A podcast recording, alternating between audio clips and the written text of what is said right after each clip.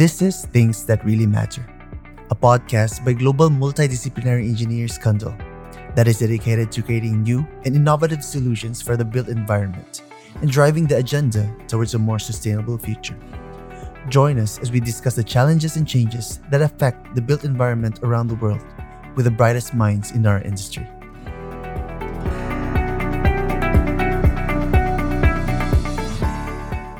Firstly, I'd like to acknowledge the traditional owners of the land. We are sitting here in Gadigal land, the Eora Nation, and I pay my respects to the elders, both past and present. Joining me today is Ruben. Ruben is the head of Asia Pacific for GRESB, the Global Real Estate Sustainability Benchmark. Ruben has extensive experience in ESG and real asset investment sector and has been working in the Asia Pacific region for the last decade. He previously worked at funds managers and multinational consultancies in the Netherlands, Hong Kong, and Singapore. Ruben can't sing, but doesn't try and doesn't try. I won't. Pardon? I won't. Trust me. You're welcome to, to start singing if you want to. Uh, can barely play the trumpet, but he does anyway. And he holds master's degrees in building engineering and in real estate investments. Welcome, Ruben. Thank you. That's a great intro. It's an absolute pleasure to finally be here speaking with you. Likewise. So, I wanted to open by saying you've been here with GRESB for the last 10 years. Is that right? Correct. Mm. Yeah. What does GRESB mean for you? It's a great question. I mean, it's been a very big part of my life, but also my ambition to make sure that the real estate industry provides positive outcomes for society, individuals, businesses, and of course, the economy. Um, so, what has GRESB been for me? I think it's been a very interesting roller coaster. When I joined, uh, we were with six and a half people, and now we're with 90. Still a relatively small team, but um, yeah, we've been able to, to grow our reach and impact quite well, especially in the last five, six years, I would say. Mm-hmm. And um, it's really been a joy not just to be part of let's say, that development and growth, but also to see the positive impact that organization has been making in the uh, financial industry. Mm. Um, could you give us an example of the sort of positive impact that you're seeing on the ground? Maybe a little insight, yeah, something more detailed. Sometimes it's it's it's small things, right? And, and even just awareness around you know what ESG is, uh, especially in markets that are less mature compared to, for example, uh, here in Australia um, it's really interesting to see the growth of awareness and understanding that ESG is not just an optional add on or even a nuisance that might cost you money, but the understanding that actually will help you, you know, create better outcomes via your uh, operations, of course, for real estate, via the buildings that you offer to tenants. Um, and, and I think that in itself, that awareness is just so important. Uh, when I joined GRESB, I think, and I was living in Singapore, uh, many parties that I spoke to, um, with all due respect, but they probably didn't even know uh, how to spell ESG. And uh, when I introduced myself, hey, I'm Ruben from GRESB, and, or GRESB as we said back in those days. Mm. He said, "Are, you, are you in GRESB? GRESB, yeah, yeah, yeah." And I said, "Like, are, are you in leisure? No, why? Frisbee, frisbee? no, no, no, GRESB, GRESB, GRESB." I mean, five to 90 is such a huge leap. Yeah. Still small though on a, on a global scale. Again, this when I true. when I explain to people, okay, so we're now with 90, but as you mentioned, 180 institutional investors, mm. um, over 2,000 real estate portfolios, both you know, listed REITs, funds that report to to GRESB, uh, about a thousand infrastructure funds and, and assets. Uh, that's big, right? That's big. Mm. But again, we we, we just facilitate the industry to allow themselves to better understand what ESG is about and then to share best practices so they can be adopted. I, am going to pull on that, that hmm. word facilitate because certainly I know in my experience, 2018 was a fantastic example where GRESB made the decision to mandate scope 3 reporting. Hmm. And we saw almost a bifurcation of approaches where you had within my organization uh, an absolute domino of nods across the table. Yeah, we're going to have to go to scope three. Let's let's just focus our efforts Yeah. on scope three. In part, we were doing it anyway, but it was an acceleration of that work. Yeah. And then we had other organizations uh, decide that they were going to pull their GRESB reporting and try and get their house in order first before they decided to report the next time round. You're shaking your head, Ruben. Only one. Oh, only one. Only one. Only one. Fair. Firstly, I think that is a an indication of the influence that GRESB had had and continues to have. Arguably, that decision has now positioned a lot of the funds managers and the reporters Yeah. To be able to now disclose and set targets against the um, SBTI frameworks for net zero. I take it that you are aware of the level of influence that GRESB has in the industry, but when I talk to you about that, it's there seems to be a sort of reluctance around. Well, we're just really helping people understand. Well, it's true, right? I mean, we're, we're just um, a, a very small piece of uh, of the entire puzzle.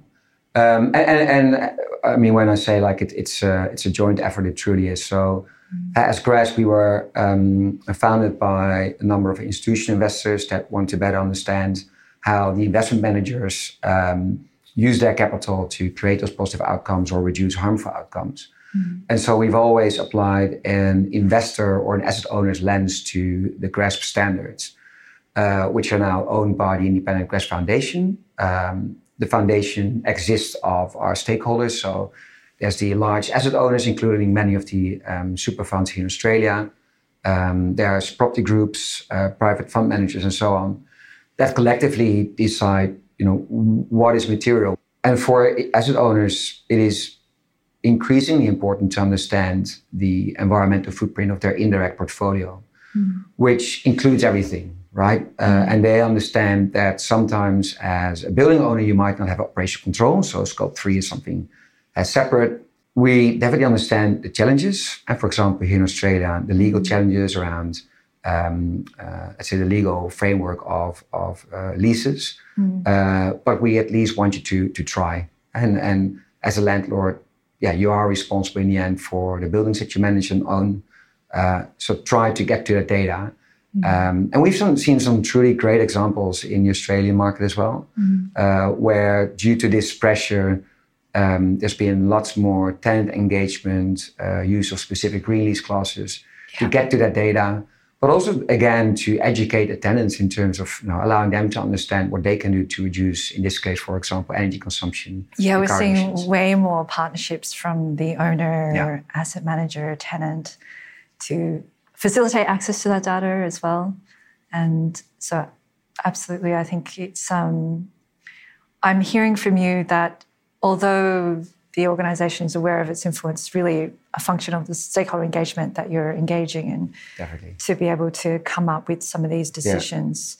For the organizations that do decide, look, we're going to, they may be either reported in the past and, or they've, and are not reporting this year, or they're thinking about reporting, but they're a little bit reluctant. Let's give them a little ins- bit of insight of what are they missing out on when they're not disclosing with A lot. us? a lot. Tell us about it. Um, yeah, definitely. I think when when we look at our current, let's say, coverage of of uh, the market, um, the leaders are all reporting to GRESB and have been doing so for a long time.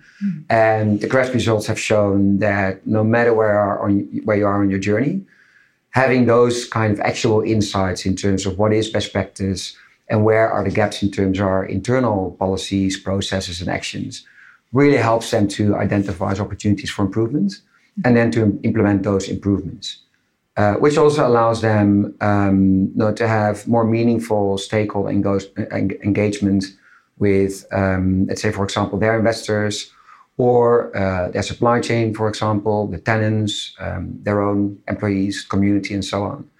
So again, it's it's almost like um, it's a bit of a combination between um, a reporting framework where you just go through all you know, the different indicators that are deemed to be material, um, but it also allows you to have a look at your scorecard. So, hey, how well are we doing on all this stuff? And um, are we truly walking the talk? And you can have a great policy on, I don't know, social impact. But if there's no actions tied to that policy and you're not measuring the outcome, then hey, know, that, that's a serious question mark in terms of is that truly a policy that has an intention mm. and a purpose, or is just something that's there to, to tick a box? So with our assessment, we're trying to uh, really look at, let's say, the entire scope of ESG within an organization, and again, uh, the assets that are being managed. Uh, and so having that kind of level of insight allows you to just be better able to to improve and to become a leader, mm-hmm. even though you're just starting your green journey. Mm-hmm. So yeah, we often see there's a bit of reluctance, like, oh yeah, we're under this big magnifying glass called GRESB. Uh, we're being benchmarked and scored Yes, and that's all true, but that's not in the end what it's about, right? It's about getting those actionable insights and being then able to have an informed decision, mm. making process around what should we do next. So, mm. uh, yeah, I would say if you're if you're out, uh, it's never too late to get get in and get on board the GRESB train. um, but I guess increasingly with asset owners as well as regulators also uh, scrutinizing what organizations are doing, I think that that's like a very important piece of information insight to have. Mm. It really is driven by a fear of being seen, isn't it? And potentially the scrutiny and yeah. you know, the fear of if if if GRESB is in part a benchmarking experience for the members that report to it. Yeah. It's that anxiety around okay how are we going to level up against our competitors Definitely, and to yeah. be to be fair i mean that is one of the great your recent survey uh, of your uh, members and investment community there one of the clear signals that came out of that was that there is a significant majority of investors that do use GRESB as a benchmarking exercise as, as a way of assessing their investment yeah. opportunities. So it's sort of like, well, yes, that is happening, and we still want you to report anyway and be seen. Yeah. And it, is part of it a little bit? Let's get you in, and then you you'll be able to then be able to measure yourself against. Oh yeah, absolutely. Your community, yeah, yeah absolutely. and then see what it is that you need to do yeah. to improve. Yeah.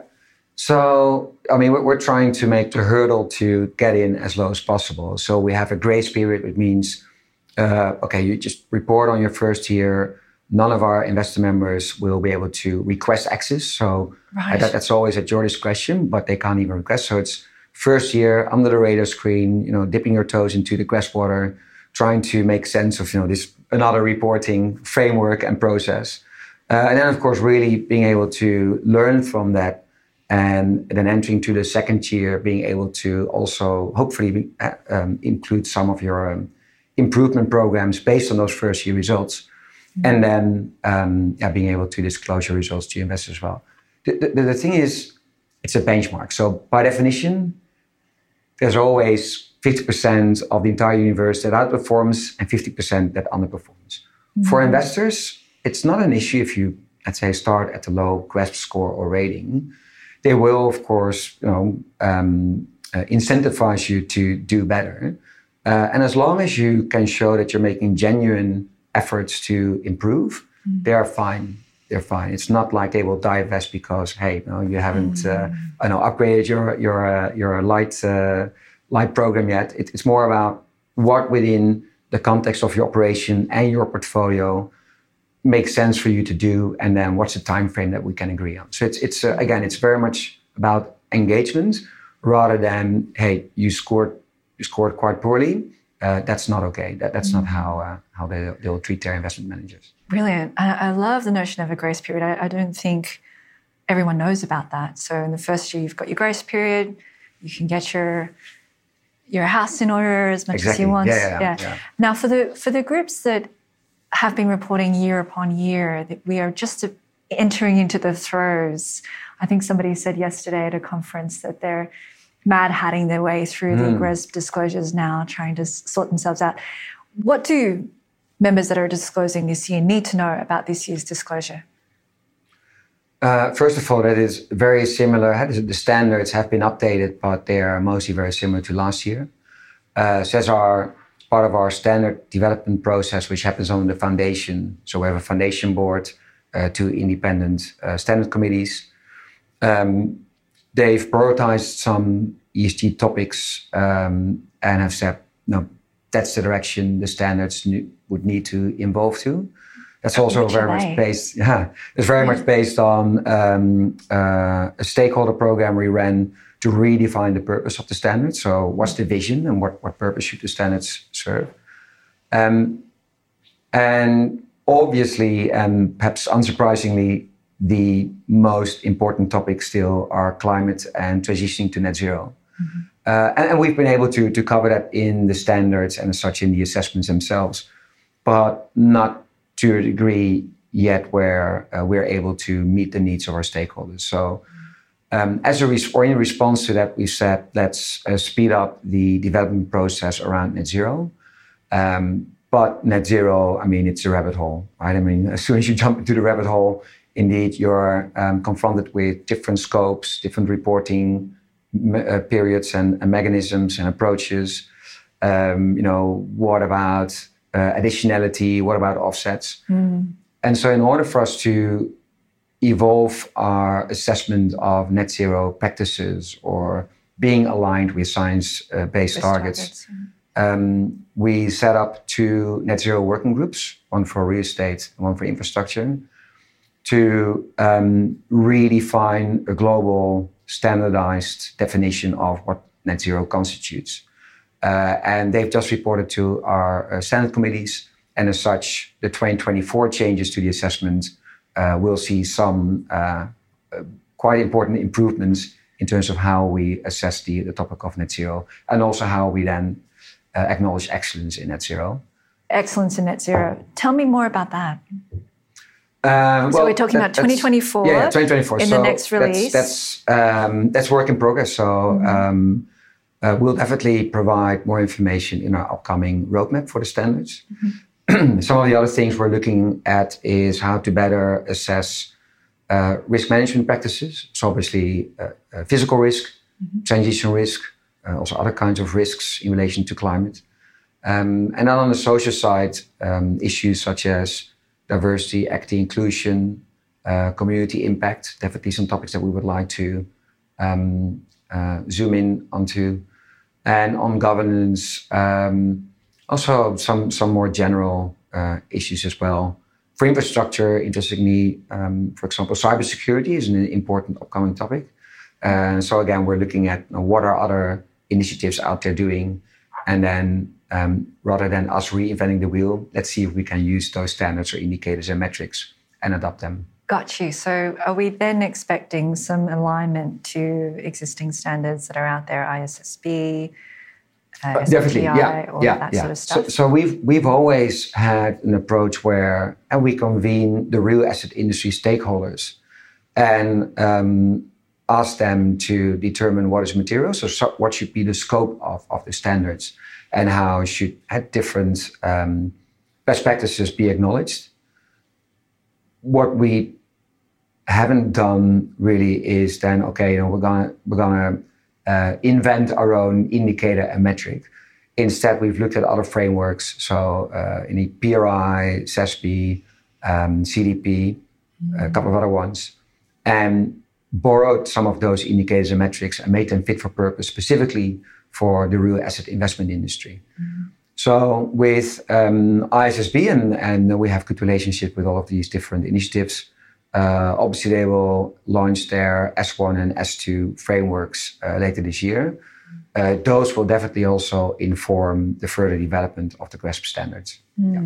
And talk to me along those lines around the TNFD, the Task Force for Nature and Financial Disclosures. Obviously, that's been, we're looking at that coming on Yeah. as, a, as a key theme.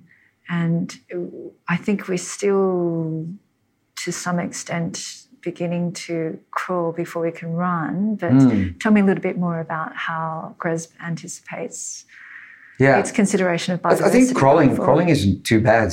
I mean, if you're just Well, learning how to it. walk, yeah, Right, yeah exactly, yeah. yeah. Um, again, having talked to many of our investor members, it's clear that nature and biodiversity, in terms of protection, restoration, is getting quite an important um, uh, place in their agendas as well. And when you look at the similarities between climate and biodiversity and nature, and of course the two are intertwined, I think with climate, the financial industry has now been primed to think about what was once considered a purely environmental issue to now look at it from a financial risk perspective and how that you know, might create instability of our financial systems and as such also uh, adversely impact investment returns which directly impacts their fiduciary duty which is you know, not just to best uh, act in the best interests of their beneficiaries but also to create you know, those uh, to meet those return targets. So now that we've been primed to think about you know ESG issues and risks as you know tangible material and financial risks um, we see that the immaturity on topics such as nature and diversity is really starting to evolve quite quickly, mm. um, especially you know with uh, TFND coming up and um, some other frameworks initiatives as well. So here we had the Office of uh, Green Building Council Australia. They are working on a uh, roadmap for nature positive buildings. Mm. Uh, and so again, you know, we, we're talking to them, we're talking to other initiatives around the globe to ensure that whatever we capture is uh, captured in a way that is applicable and relevant for the real estate industry. Yeah, and a big part of organisations like the GBCA and GRESB is showing what it looks like on the ground. How do, how do we translate these big yeah. themes of climate change and nature and demonstrate what leadership looks like, yeah. providing a flag for what leadership looks like. Yeah and it's and it's complex. Uh, and, and, you know, I mean, you have a, a biodiversity or nature background. Um, it's it's super complex, right? What what is your uh, influence? How do you look at nature? How do you measure, you know, the, the, the restoration of natural habitat? Um, I mean, yeah, as I mentioned, you know, climate and and uh, carbon emissions are a rabbit hole. I think, mm. uh, no pun intended, but nature also can be quite a rabbit hole. Rabbit. So we need to understand, you know, how our industry can um, understand its impacts and then again either reduce harmful impacts or help restoration of, of nature. Um, and again, I mean, it always makes sense to look at what the leaders in that space are doing, and then to see, okay, so if that's that can be considered best practice, can we more or less acknowledge that in our GRESB assessment, and then ask other parties to uh, report on what they're doing on the same uh, actions or processes within the organization. Mm. Speaking of that, what do you think will differentiate those which are leading GRESB this year versus, say, the last few years? One of the major challenges is, is data and data gaps. Mm-hmm. So, so we talked about yeah, the ability to get tenant data for energy or water or, or waste streams. Um, so the leaders in that space are implementing better processes to collect data, to ensure that the data has been verified and is of high quality, mm-hmm. um, and probably also to to make reporting more um, foolproof. So we've seen quite a couple of um, SaaS companies that have partnered up with us, have asked us to get access to our APIs. So if they're already collecting data at the asset level, to automate that reporting into our portal. Mm-hmm. Um, and that's really taking taking off. So yeah, we see an increasing number of what we call data partners that are helping those leaders, you know, with uh, not just on the ground insights in terms of you know what data is available um, for a building and, and allowing them to have a dashboard to understand real time what's happening, mm-hmm. but also to allow for um, let's say verified data to enter into our portal in an automated way. Ah, so do you see in the future there might be an opportunity to see a live race between all the different contenders, who the knows? members? And yeah, yeah, who knows? Yeah, I think uh, I think a live score, let's say an unvalidated live score Races in the portal would be very would be very cool for people to have. Like, hey, you know, wait a minute, okay, so this year we can only you know claim this, this part of the answer, yeah. but if we next year we also you know take this one that you know has a massive improvement on our social score or, or uh, governance score. So yeah, definitely, I would I would like people to have a better understanding of you know how all of this works and have like a live feed of hey, you know, we are thinking about implementing a new policy on I don't know ground or air pollution. You know, what does it mean to our to our GRESB score? What does it do to our to our rating? Absolutely, sure. yeah. And I guess the follow up question to that would be we're in this situation where, okay, there is a critical mass mm. of reporters, of members now looking to disclose. Is there a risk of getting mired in disclosures? So absolutely, yeah, yeah, no, and and and, and, again, and away from performance. yeah, instance. yeah, no, and and we we hear that every now and then, like, hey, pff, you know, it takes quite some uh, efforts and resources to fill out the assessment shouldn't we be spending those resources on indeed you know actions and and actually you know focusing on performance. Mm. so yeah obviously um, and again it's something that we are very aware of. So we're trying to um, we're trying to make the reporting burden as low as possible.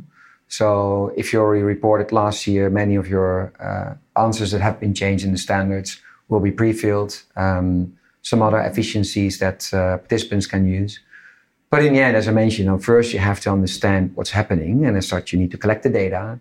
You need to then interpret the data in terms of what does it mean, and then it can inform your actions, and not the other way around. Mm.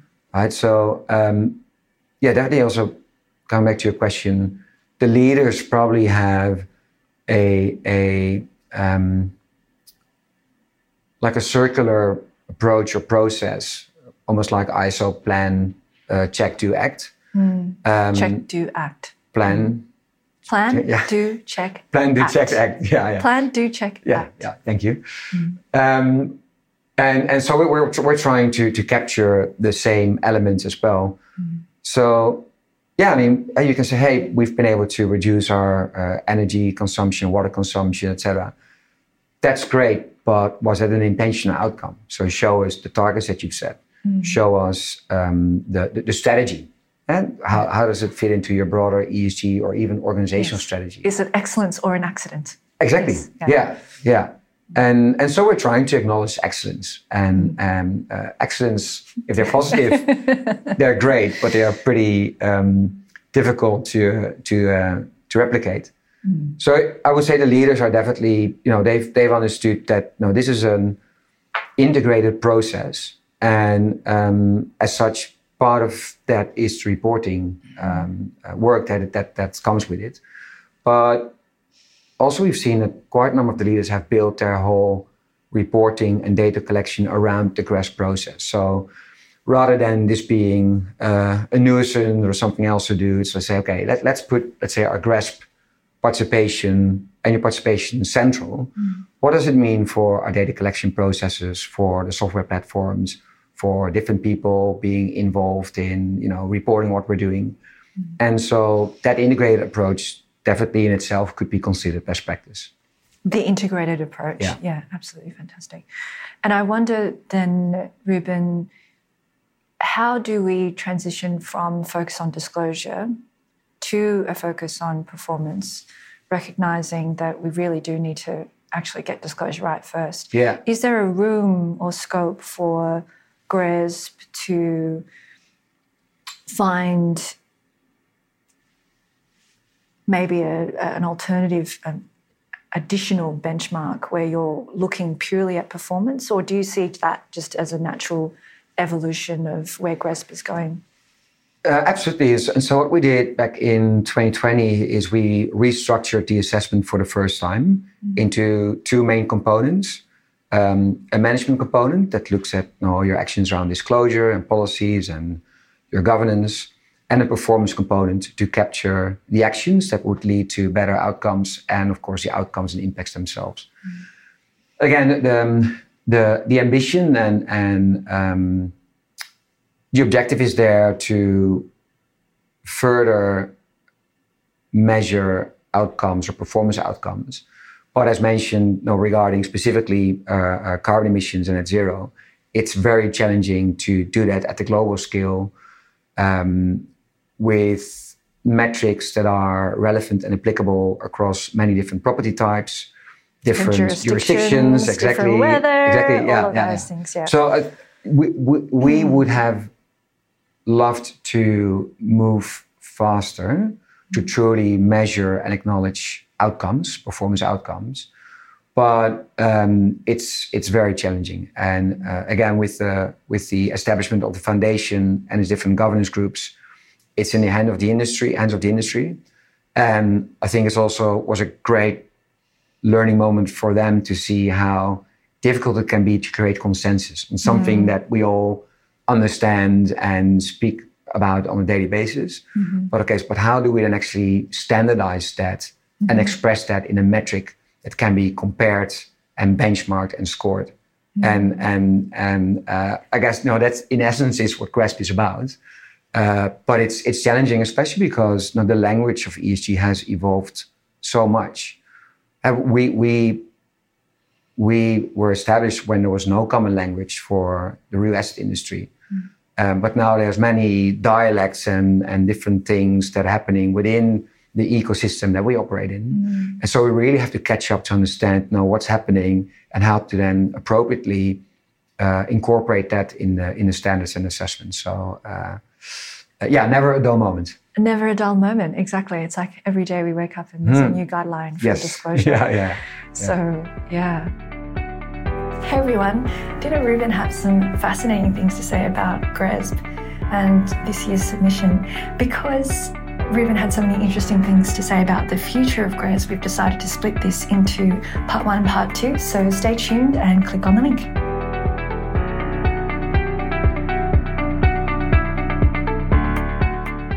This is a podcast by Cundall. We're a carbon neutral business committed to achieving zero carbon design on all our projects by 2030. To work with us and help us achieve our goals, visit cundall.com.